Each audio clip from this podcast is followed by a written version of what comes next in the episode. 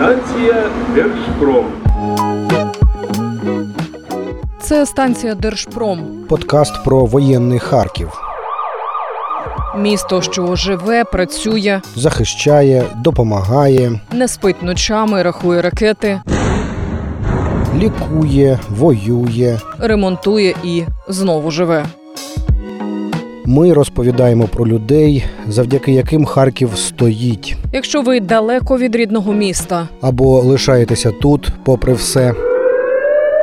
якщо хочете почути, як звучить нині Харків, рушаймо. Це станція Держпром, репортажі та історії з Харкова. Я Марія Малевська. Я Олександр Бринза. Поїхали. Станція Держпром.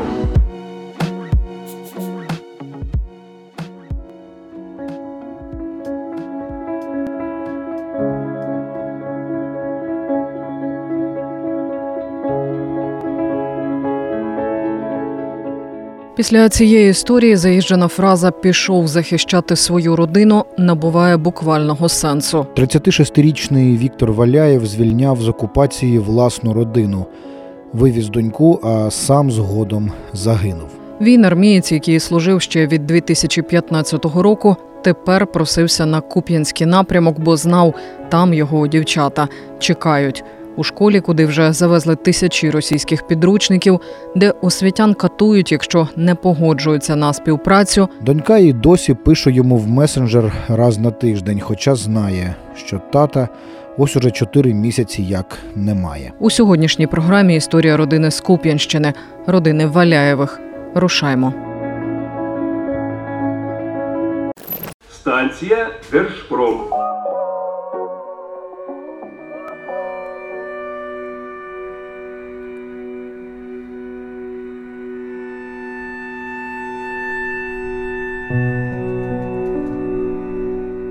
Куп'янську гахкає. Ми паркуємося біля одного з тутешніх ліцеїв, біля входу до будівлі, де майже всі вікна закриті фанерою.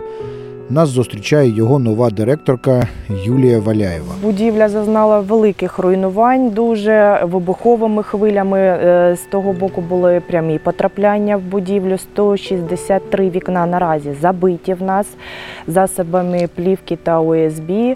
Е, Більш якогось конкретного ремонту ну, не маємо зараз ані змоги, і використання бюджетних коштів.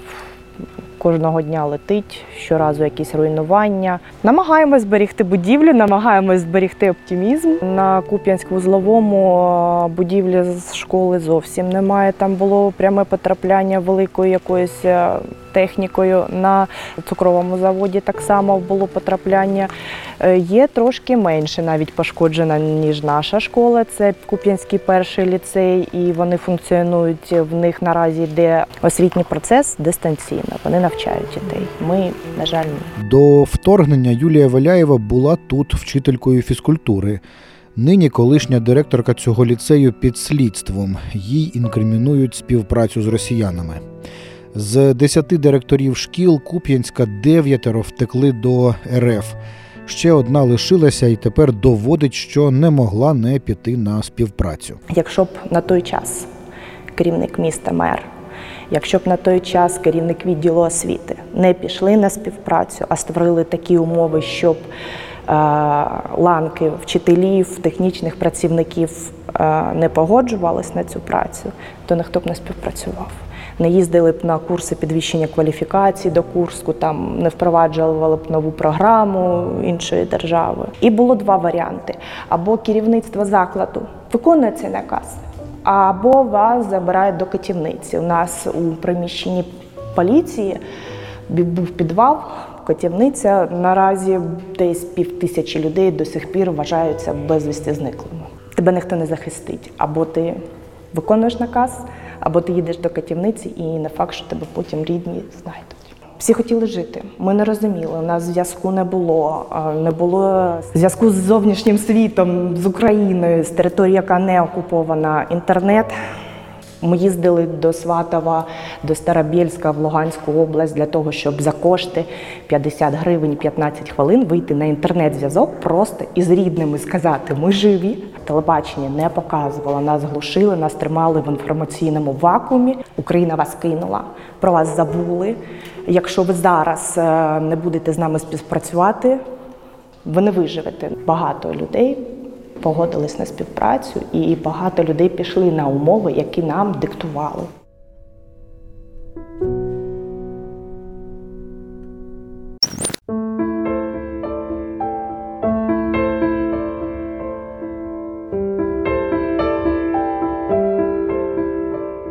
Юлія не поїхала до Курська на так зване навчання, купила довідку про хворобу, тому тепер вона директорка. Так, це моє робоче місце. Е, Заклад не функціонує, штат дуже обмежений, тому виконуємо обов'язки, які можливо, неможливо, намагаємось. тут і директорка, І секретар, і завгосп, і підлогу миємо, і USB носимо, і забиваємо, допомагаємо. Нас залишилось всього нічого, п'ять чоловік в штаті. Фактично, її завдання зараз доглядати будівлю школи, аби сюди колись змогли повернутися діти.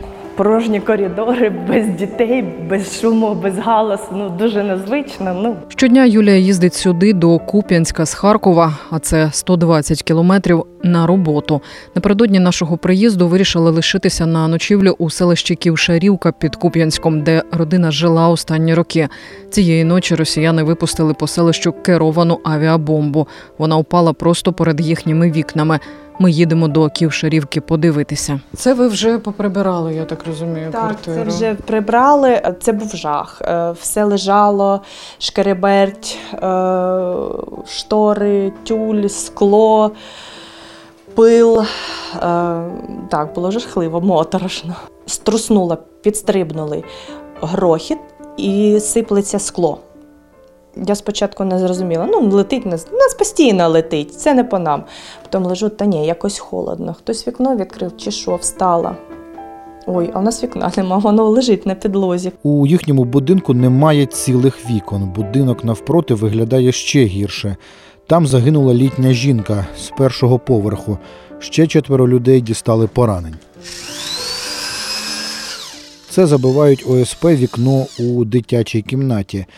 17-річну доньку Єву з Ківшарівки евакуював батько Віктор Валяєв.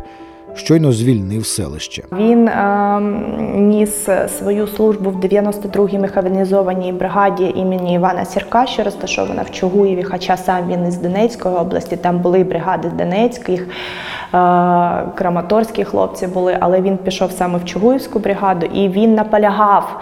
Він ем, ходив до керівництва якось там. По своїм каналам він просився, він каже: Я хочу саме на Куп'янський напрямок, я хочу саме звільняти Куп'янськ від окупантів, бо там мої дівчата. Із Віктором Юлія вчилися разом в академії фізкультури. Вони однолітки. Лише цьогоріч їй виповнилося 37, йому назавжди буде 36. І він йшов, він казав, що я проливаю і свою кров, і їхню, щоб визволити саме своїх рідних дівчаток. І він не мог лишити нас тут під загарбниками. Він високий 2,10 росту, і я висока, а він ще вищий. І він нас в охапку згорнув. Ну, це неймовірне відчуття. Ми сідаємо ще в нас е, на Ківшарівці в квартиру, і він розповідає, як йому важко. Він дійшов, він зміг, він нас звільнив. Е, Запеклі бої точилися так. За ті 13 кілометрів вони крок за кроком, метр за метром, але відвоювали і звільняли. І коли вони нас звільнили, він приїхав і сказав: тут буде дуже гаряче, тут буде дуже небезпечно. Я хочу забрати дитину, я хочу її вивезти до більш безпечного місця. Станція Держпром.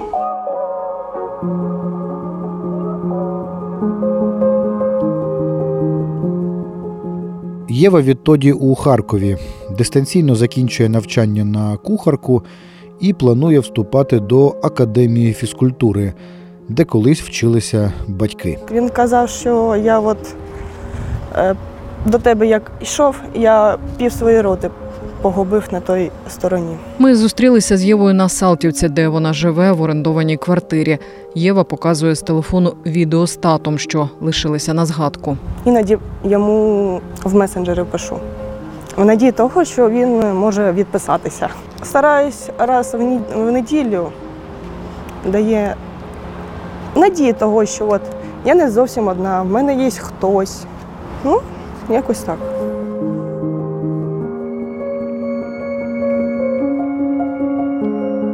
Її мама Юлія тим часом у Куп'янську обходить поверхи ліцею. На другому бачимо металеві тази, на третьому стоїть ванна, в яку крапає вода. Це тече дах після влучань. Поряд один із класів замість стіни ОСП. Як тільки дощ стає більшим, воно все тече по сходах, тече все вниз. Ну, це наші реалії життя зараз. Було пряме втручання і немає повністю лицевої стіни.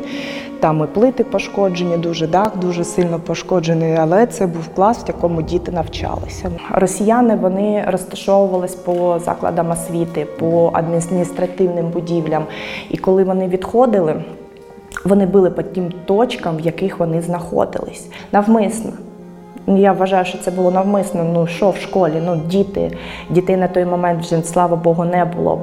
Порожня була будівля, але ну навіщо? Навіщо ці руйнування? Далі Юлія веде показати бібліотеку. На білих дверях напис чорним маркером російською «Ізвініть за замок, бо його тут нема. Ізвініть за замок. Це дуже важливий, мабуть, стратегічний об'єкт, ем, важливий дуже ось бібліотека, який загарбники е, зламали замок. Що вони шукали, ми розуміємо. Були е, книжки українські, майже порожні стілажі. Тут були російські книжки, але ми їх потім згребли всі в кучу, всі, що залишилися, і спустили вниз.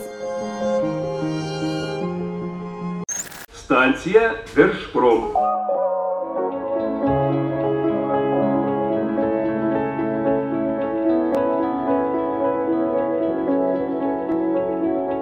На першому поверсі ліцею у гардеробі за металевими ґратами на підлозі стоси книжок. Це українські підручники, що їх звідси окупанти вивозили камазами. Освітяни тепер повертають те, що вціліло до шкіл, і сортують у двох крайніх відсіках. Російські підручники загарбники планували розпочати навчальний рік 2022 вже за російською програмою. Не вийшло. Куп'янськ звільнили. Завезли дуже багато у спортивній залі. Я коли зайшла, а в мене пів спортивної зали, стопки стоять десь приблизно ну, з мій зріст, і пів спортивної зали були заставлені. Це ну, їх неймовірна була кількість. А оце, що залишилось, ну це дуже дуже маленько, але і цього вистачає і дивитись на це гидко не хочеться. Лишилося тут на підлозі близько трьох тисяч примірників.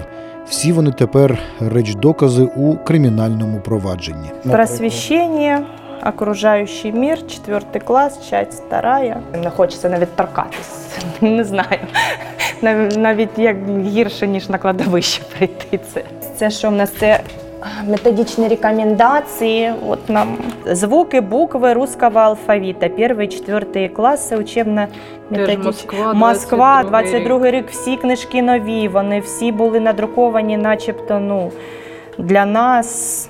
Ми ж кликали, ви ж нас кликали. Та ніхто вас не кликав, чого сюди приперлися, незрозуміло. Завтра Юлія Валєєва знову приїде на роботу у Куп'янськ, бо мріє, колись до цього ліцею таки повернуться діти. Становище на Куп'янському напрямку зараз складне, як і попереджав їх з донькою Віктор.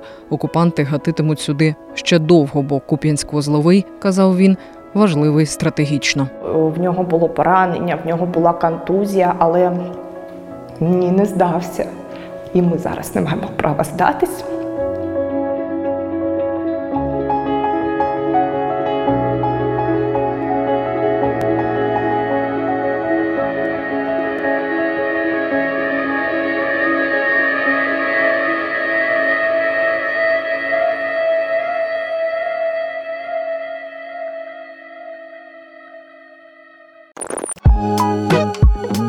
Була сьогоднішня історія з воєнного Харкова. Наступного разу ми, Марія Малевська, Та Олександр Бринза розповімо вам про людей, завдяки яким Харків стоїть.